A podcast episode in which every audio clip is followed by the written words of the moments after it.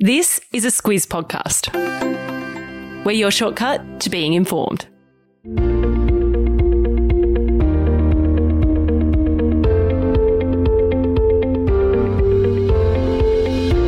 Hello and welcome to our Squiz the Election series, your shortcut to the 2022 federal election. Victoria is typically tough terrain for the federal coalition.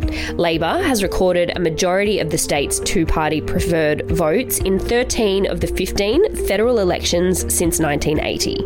It's also home to the coalition's second most marginal seat, and in this election, there are also a couple of interesting races featuring high profile independent candidates. I'm Larissa Moore. And I'm Claire Kimball. Let's get our bearings to begin with, Claire. So put your stats hat on and tell us what happened in 2019. We already know that Victoria tends to prefer the Labor Party. Yeah, it really does. And at the last election, the state supported Labor 53 to 47, which was not at all in line with the national result. Uh, just a reminder of what that national result was the coalition won 51.5 to 48.5, looking at that two party preferred vote. And in another sign of support for Labor, at the state level, it has won eight of the last 11 state elections. Still, the coalition won 15 of the state's 38 seats at the last federal election. That was 12 by the Libs and 3 by the Nats. Yeah, that's right. Labor won 21 seats, and as a sign of just how good Victoria is for the ALP, five of its 10 safest seats are in Victoria. Uh, that leaves two seats to make up that 38. The seat of Melbourne is held by Greens leader Adam Bandt, and Indi, which is in northeast Victoria, is held by independent Helen Haines. Yep, and we've talked about those two members a bit in previous episodes on the minor parties and the independents.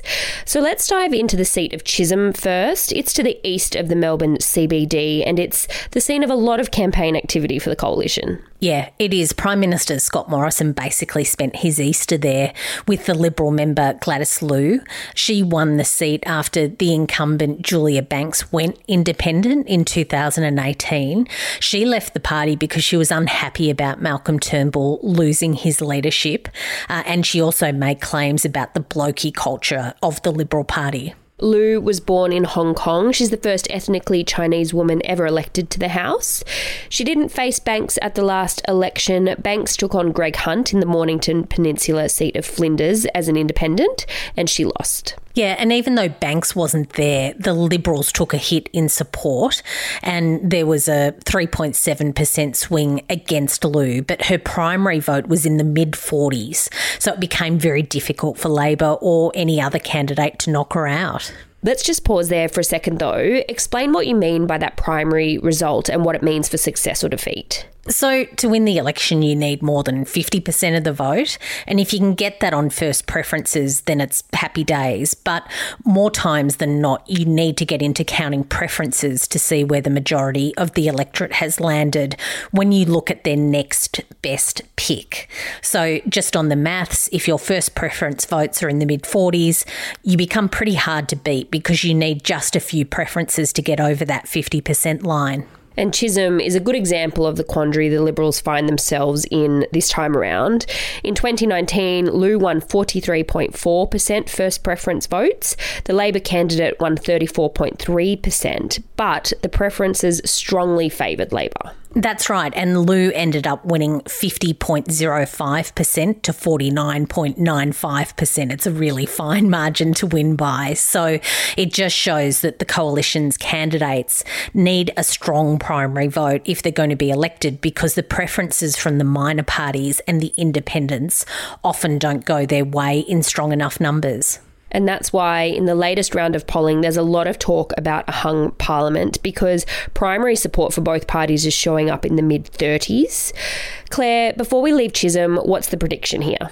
Interesting, it wasn't on Labor leader Anthony Albanese's list when he was asked about the seven seats he reckons he could win to get into government, but the betting markets have it down as a Labor win at the moment. It's very close though definitely one to put on your election night watch list. Let's take a look at what else is happening in Victoria in this election campaign. In a couple of high profile Liberal seats, the buzz is all about the Climate 200 candidates. Yeah, you're referring to those Teal independents and their campaigns against Treasurer Josh Frydenberg in Kooyong. He's in a fight against Dr. Monique Ryan and also Tim Wilson in Goldstein. He's in a tussle with Zoe Daniel. Uh, who would you like to start with first, Larissa? I reckon let's go with Kooyong because it's held by one of the most prominent people in federal politics. Yeah, I think that's fair enough. So mm-hmm. Kooyong is held by Josh Frydenberg by 6.4%. It's not a marginal seat, but it's also not the sort of margin Prime Minister Morrison, for example, holds his seat by either. What is that margin, by the way? Yeah, so Morrison holds Cook, which covers Sydney's southern beachside suburbs around Cronulla, by 19%. Yeah, okay. So there's a big difference when you compare it to Frydenberg's 6.4%. Yeah, it really is. And the last election really lays the ground for that. In 2019, Frydenberg's biggest challenger wasn't Labor, it was the Greens, and it was a high profile barrister named Julian Burnside. On primary votes, there was a swing of more than 8% against Frydenberg, but it was enough for him to get across the line. This time around, Burnside isn't running, but the candidate generating the most heat is Dr. Monique Ryan. She ran the neurology department at the Royal Children's Hospital in Melbourne. It's one of those campaigns where a lot of money is expected to be spent by both Ryan and Frydenberg. So if you live in that area, you're probably seeing that play out with billboards, mailbox drops, lots of digital ads. All right, Claire, let's move on to Goldstein. It's in Melbourne's inner southeast and it takes in suburbs like Brighton and Caulfield. Yeah, so Tim Wilson is quite prominent in coalition circles. He's a former policy director at the Institute for Public Affairs. He was Australia's human rights Commissioner, and he's also a prominent gay rights advocate. Wilson became the member for Goldstein in 2016, and he's under pressure from Teal independent Zoe Daniel. Wilson won the 2019 election on first preferences. He got 52.7% of the primary vote, but after preferences were counted, he did see a 4.9 swing against him. Yeah, so like Frydenberg, the 2019 result makes Wilson more vulnerable in this election, but he has a 7.8% margin and it'll take a fair bit for Daniel to win. She's high profile though. She's a former senior ABC journo. She says that she's travelled the world and she's seen the effects of climate change, and it's a message that she's really strongly communicating in this campaign and it seems she has some support. At the start of the campaign, there were those pictures coming from Goldstein with her surrounded by more than a thousand people in their teal t shirts. Yeah, and they aren't the only ones pushing for change in Kooyong and Goldstein. Get Up have also said that they're planning on spending up big in those two seats to target those Liberals in an effort to push them out. Got you. So they really are two seats to keep an eye on, that's for sure. So that's a quick guide to Chisholm, Kooyong, and Goldstein in Victoria.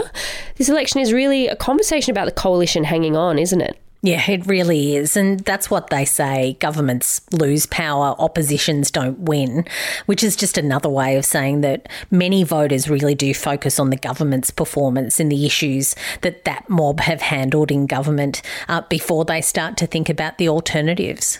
Those Teal independents in particular are putting a lot of attention on the coalition's record on climate action and integrity and those sorts of issues. If you do have any questions about any of that or any other process or element of the election campaign, send it through to hello at thesquiz.com.au and we will have a go at answering it on our Saturday podcast, Ask the Squiz.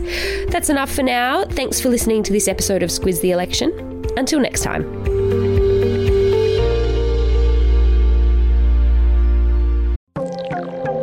Message now from our podcast partner, BHP. The steel made from iron ore plays an important role in providing the production of our energy infrastructure, from wind turbines to power poles. So, cutting carbon emissions in iron ore production is key. It's why BHP has committed to a solar and battery agreement to help power its port facilities at Port Hedland. It's happening now at BHP.